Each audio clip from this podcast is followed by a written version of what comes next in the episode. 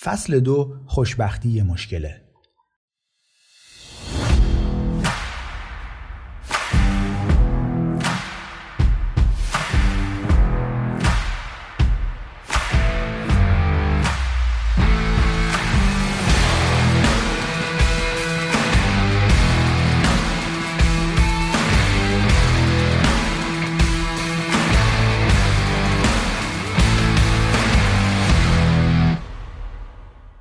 حدود 2500 سال پیش در دامنه های هیمالیا همون جایی که امروز به اسم نپال می‌شناسیم پادشاهی در یک قصر بزرگ زندگی می‌کرد که قرار بود به زودی صاحب پسری بشه. پادشاه برای این پسر ایده خفنی داشت. کاری کنه که زندگی این پسر بی نقص باشه. این پسر حتی یک لحظه رنج نکشه. هر نیازی هر خواسته ای در لحظه رفع و رجوع بشه. پادشاه دیوارهای بلندی دور تا دور قصر کشید و اجازه نداد که شاهزاده از دنیای بیرون خبردار بشه. پسرک رو در پر قو و با غذاهای خوشمزه و هدیه فراوان بزرگ کرد. اطراف شاهزاده پر بود از خدمتکارهایی که هر نیاز لحظه اون رو ردخ و فرق می‌کردن و همونطور که برنامه ریزی شده بود پسر بچه قصه ما بی اطلاع از بیرحمی های معمول وجود انسان بزرگ شد. همه دوران کودکی شاهزاده به همین منوال گذشت. ولی با وجود این همه فراوانی و زندگی لوکس شاهزاده به یک جوان آزرد خاطر تبدیل شد. خیلی زود هر تجربه تو خالی و بیارزش شد. مشکل اینجا بود که پدرش هرچی بهش می‌داد هیچ وقت کافی نبود و براش بیمعنا بود. در نتیجه یک شب دیر وقت دزدکی از قصر بیرون رفت و تا ببینه پشت اون دیوارها چه خبره؟ یه خدمتکار داشت که شاهزاده رو توی روستا چرخوند و از چیزی که دید کرک و پرش ریخت. برای اولین بار در زندگی رنج بشر رو دید. آدمهای مریض رو دید. آدمهای پیر آدمهای بیخانمان آدمهای دردمند و حتی آدمهای در حال مرگ. شاهزاده به قصر برگشت و یه جورایی دچار یک بحران اگزیستانسیال شد. حالا که نمی‌دونست چجوری چیزی رو که دیده هضم کنه در مورد هر چیزی حساس شده بود و خیلی غور می‌زد و مثل همه جوانهای همسن و سال خودش شروع کرد به سرزنش کردن پدرش برای همه کارهایی که براش کرده بود. شاهزاده فکر می‌کرد که همش تقصیر ثروت بوده که اونو اینجوری بدبخت کرده و زندگی رو اینجوری براش بیمعنی کرده. تصمیم گرفت بزنه بیرون. ولی شاهزاده بیشتر از اونی که فکرشو می‌کرد شبیه پدرش بود. اونم ایده های خفنی داشت. قضیه براش فقط فرار کردن از قصر نبود بلکه می‌خواست کلا از زندگی سلطنتی خداحافظی کنه. از خانواده و از همه داراییاش می‌رفت که توی خیابونها زندگی کنه توی کسافت بخوابه مثل یک حیوان و تا سرحد مرگ گشنگی بکشه. خودش رو شکنجه بده و تا آخر عمر برای تهمونده غذای مردم گدایی کنه. شب بعد شاهزاده مخفیانه از قصر بیرون رفت. این بار رفت که دیگه بر نگرده. سالها مثل یک ولگرد گدا زندگی کرد. مثل یک عضو رها شده و فراموش شده از جامعه. و همون جوری که برنامهش رو ریخته بود خیلی رنج کشید. رنج بیماری گرسنگی درد تنهایی و تباهی. تا لبه مرگ پیش رفت و روزهای زیادی رو فقط با خوردن یک بادام سر کرد. چند سال به همین منوال گذشت و چند سال دیگه هم. و بعد هیچ اتفاقی نیفتاد. شاهزاده متوجه شد که این زندگی پر از رنج اونی نبود که فکرشو می‌کرد و اون بصیرتی که می‌خواست رو براش برمغان نیاورد. رمز و راز عمیقتری از جهان رو نشونش نداد و مقصود قایی زندگی رو فاش نکرد. در واقع شاهزاده به نتیجه رسید که هممون یه جورایی همیشه می‌دونستیم که رنج چیز تخمیه و لزوما اونقدر هم معنادار نیست. درست مثل ثروت اگه رنج کشیدن مقصودی نداشته باشه ارزشی هم نداره. و خیلی زود به این نتیجه رسید که ایدهش درست مثل ایده پدرش خیلی تخمی بود و شاید باید بره سراغ یه چیز دیگه. حالا که شاهزاده خیلی گیج و سردرگم شده بود خودش رو تکوند بلند شد و رفت یک درخت بزرگ رو کنار رودخونه پیدا کرد. تصمیم گرفت تا وقتی که به ایده خفن دیگه ای نرسیده همونجا زیر اون درخت بشینه و جمع نخوره. اونجور که افسانه ها میگن شاهزاده سردرگم به مدت 49 شبانه روز زیر اون درخت نشست. کاری به این ندارم که آیا اصلا از لحاظ بیولوژیکی ممکنه یه نفر 49 روز رو توی یه نقطه بشینه و تکون نخوره؟ ولی خب میگن که در این مدت شاهزاده به بصیرت‌های عمیقی رسید. یکی از این بصیرت‌ها این بود.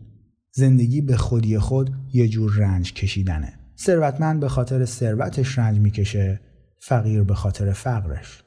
آدم های بی خانواده رنج می‌کشن چون خانواده ای ندارن و آدم های خانواده دار به خاطر خانواده هاشون در رنج هستن. آدم هایی که پیگیر امیال دنیوی هستن به خاطر امیال دنیویشون رنج می‌کشن و آدم هایی که روزه امیال دنیوی می‌گیرن به خاطر روزهشون رنج می‌کشن. این به این معنی نیست که همه رنج ها برابرن. قطعا بعضی رنج ها از بقیه دردناکترن ولی همه ما بیچون و چرا باید رنج بکشیم. سالها بعد شاهزاده فلسفه خودش رو ساخت و اون رو با مردم در میون گذاشت که اولین و اصلی ترین رکن فلسفش این بود.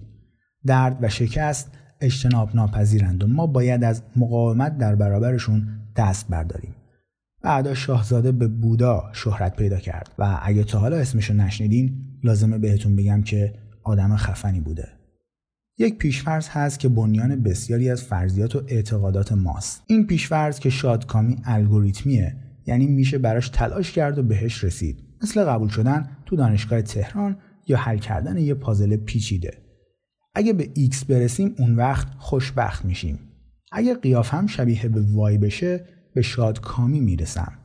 اگه با آدمی مثل زد دوست بشم اون وقت دیگه واقعا خوشبخت میشم. ولی این پیشفرض خود مشکله. شادکامی یک معادله قابل حل نیست. نارضایتی و ناراحتی بخش های جداناپذیر از طبیعت انسان هستند و همونطور که در ادامه مشاهده خواهیم کرد عناصر ضروری برای ایجاد شادکامی پایدار هستند. بودا این قضیه رو از یک چشمانداز خداشناسانه و فلسفی تشریح کرد. ولی من همین قضیه رو در این فصل از یک چشمانداز بیولوژیکی و از طریق پانداها توضیح میدم. ماجراهای ناخوشایند پاندای سرخوردگی. اگه می‌تونستم یک ابرقهرمان اختراع کنم یکی میساختم به اسم پاندای سرخوردگی. این پاندا یک ماسک خز روی چشماش می‌زد و یه تیشرت میپوشید که برای شکم گندش زیادی تنگ بود و یک حرف تی روش نوشته شده بود. ابرقدرت این ابرقهرمان این بود که به آدمها حقیقتهای تلخی رو در مورد خودشون بگه که لازمه بشنون ولی نمی‌خوان بپذیرن. این پاندا خونه به خونه مثل یک فروشنده دورگرد زنگ در آدما رو می‌زنه و چیزایی رو بهشون میگه مثل آره اینکه پول زیادی در میاری حس خوبی بهت میده ولی باعث نمیشه بچه ها دوست داشته باشن. یا اگه داری از خودت می‌پرسی که آیا به همسرت اعتماد داری یا نه خب احتمالا نداری. یا چیزی که اسمشو گذاشتی دوستی چیزی نیست جز تلاش همیشگی تو برای اینکه توجه آدما رو به خودت جلب کنی. بعدش به صابخونه روز به خیر میگه و قدم زنان میره سمت خونه بعدی. خیلی عالی میشه و مریض و ناراحت کننده و سر حال کننده و ضروری. به حال خفن ترین حقایق در زندگی معمولا اوناییه که شنیدنش ناخوشایندترینه. پاندای سرخوردگی همون قهرمانیه که هیچ کدوم از ما نمیخوایمش ولی هممون بهش نیاز داریم. مثل سبزیجات میمونه برای رژیم غذایی ذهنمون.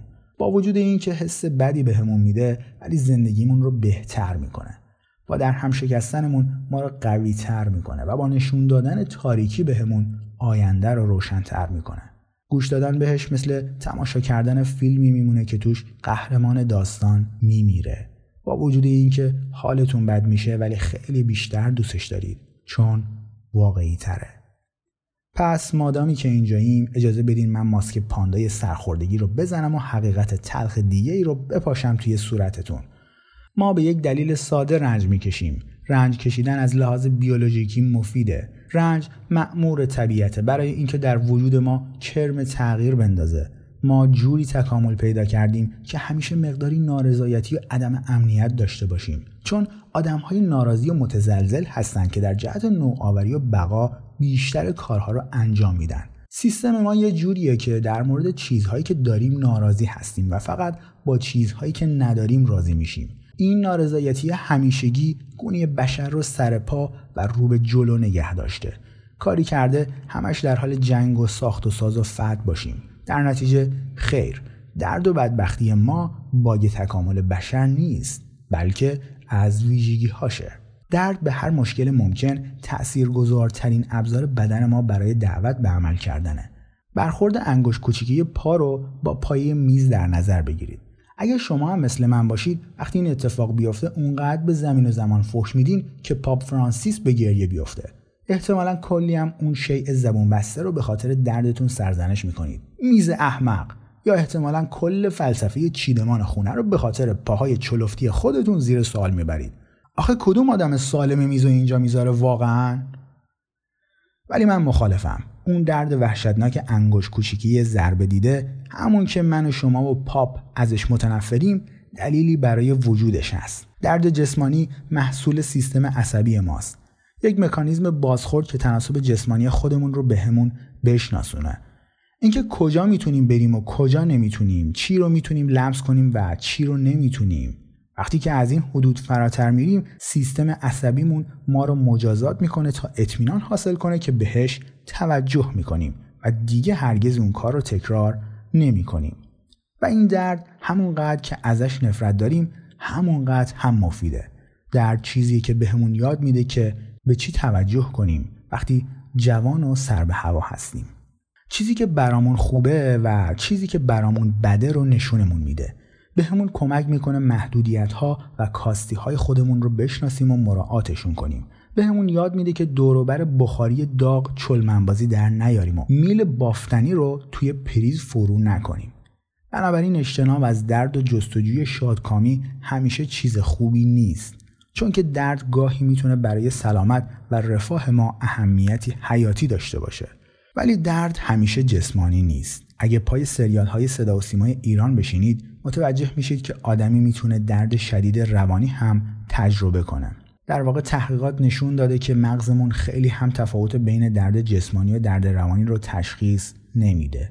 در نتیجه وقتی بهت میگم خیانت دوست دخترم بهم مثل این بود که یک قندیل تیز یخی رو فرو کردن توی قلبم خب آخه چون اینقدر درد داشت که واقعا انگار یک قندیل تیز یخی رو فرو کرده بودن وسط قلبم. مثل درد جسمانی درد روانی هم نشونه اینه که یه چیزی از تعادل خارج شده و حد و مرزی شکسته شده. و مثل درد جسمانی درد روانی هم لزوما بد یا ناخوشایند نیست. در بعضی موارد تجربه درد عاطفی یا درد روانی می‌تونه سالم یا لازم باشه. همونطور که کوبیدن انگشت کوچیکه به پایه میز بهمون به یاد میده که کمتر به در و دیوار بخوریم درد عاطفی پس زده شدن یا شکست بهمون یاد میده که چجوری در آینده اون اشتباهات رو تکرار نکنیم. و اگر جامعه همش از ناملایمات اجتناب ناپذیر روزگار تفره بره و ازش بدگویی کنه خیلی خطرناکه. ما از دوزهای سالمی از درد و فوایدش محروم میشیم. اتفاقی که ما رو از واقعیت دنیای اطراف دور می‌کنه. شاید فکر دنیایی بدون درد و مشکل دنیای با شادکامی همیشگی و همدلی ابدی باعث بشه آب دهنتون جاری بشه.